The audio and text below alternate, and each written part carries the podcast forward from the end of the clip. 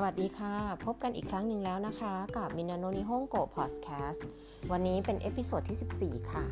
ใน episode ที่ 14 นี้ต้อมนำคำศัพท์จากบทเรียนที่ 9 มาฝากเพื่อนๆนะคะ เรามาดูกันเลยดีกว่าค่ะว่าในบทเรียนที่ 9 มีคำศัพท์ว่าอะไรบ้างสำหรับบทเรียนที่ 9 นี้นะคะ มีคำศัพท์ที่เป็นคำกริยาอยู่ 2คำค่ะคำแรกก็คือわかりますเข้าใจ รู้ แล้วก็คำที่สองคืออริมัสมีอยู่ในครอบครองค่ะ นอกจากคำกริยาแล้วก็มีคำคุณศัพท์นะคะ ในบทเรียนที่ 9 จะมีคำคุณศัพท์ทั้งหมด 5คำค่ะ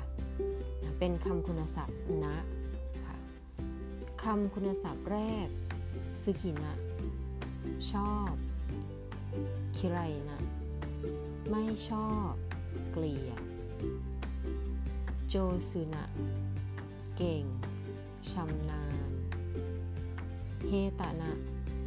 ไม่เก่ง ไม่ชำนาญ ค่ะ ต่อไปก็จะเป็นคำศัพท์ที่เป็นคำนามนะคะ เริ่มจากคำว่า 料理 อาหาร การทำอาหาร โนมิโมโนเค รื่องดื่ม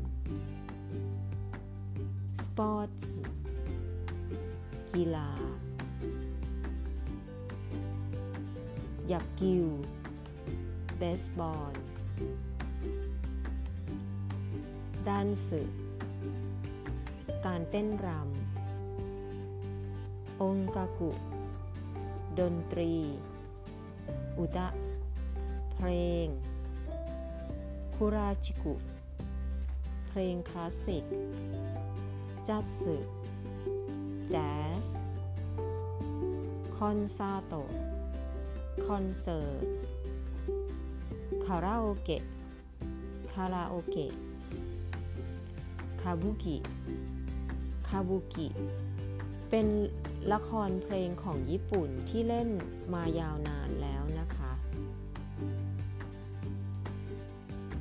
A รูปภาพ จิ ตัวหนังสือ ตัวอักษร คันจิ อักษรคันจิ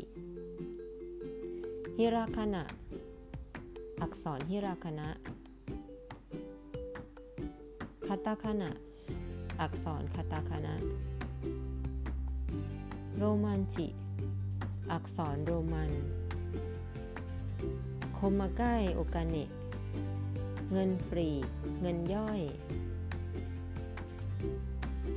จิกเก็ตโตตั๋ว บาทจิกันเวลา โยจิ ธุระ ยาคุโซกุ นัด หรือว่าสัญญา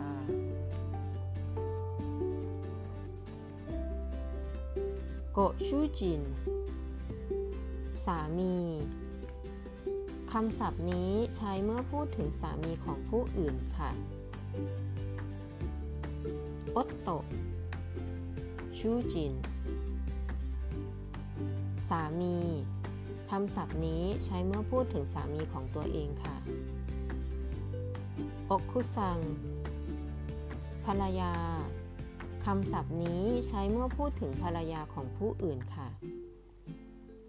ซึมะคันไนภรรยาคำศัพท์นี้ใช้เมื่อพูดถึงภรรยาของตัวเองค่ะ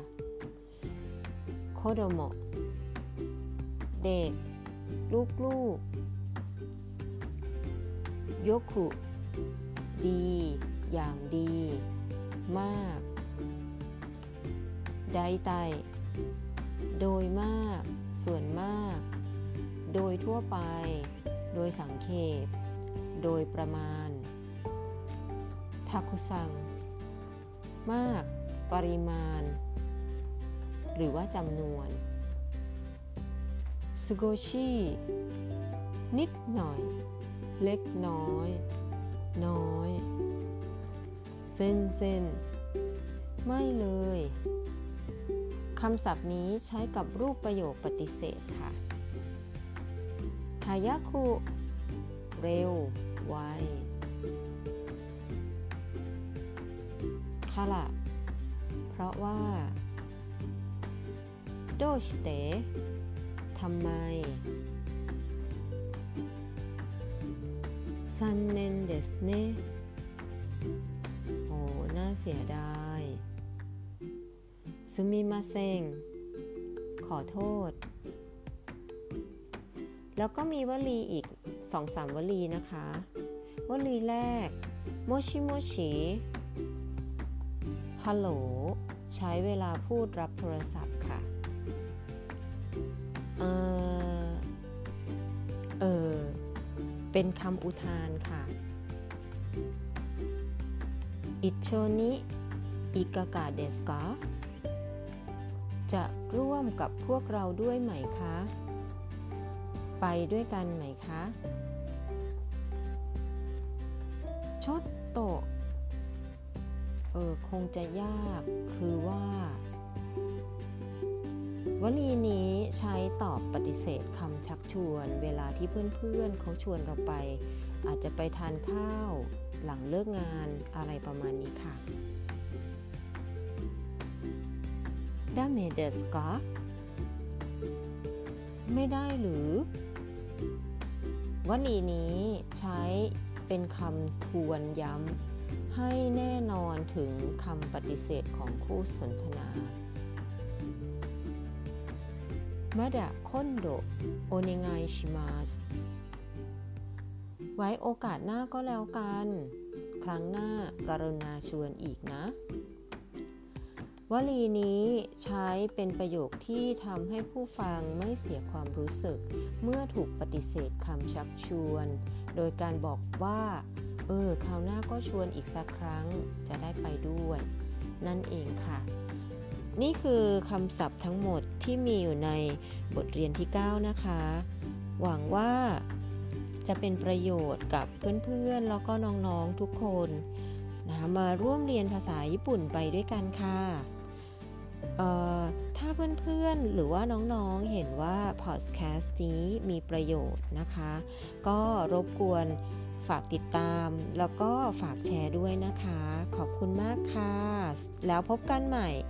ใน episode หน้านะคะ สวัสดีค่ะ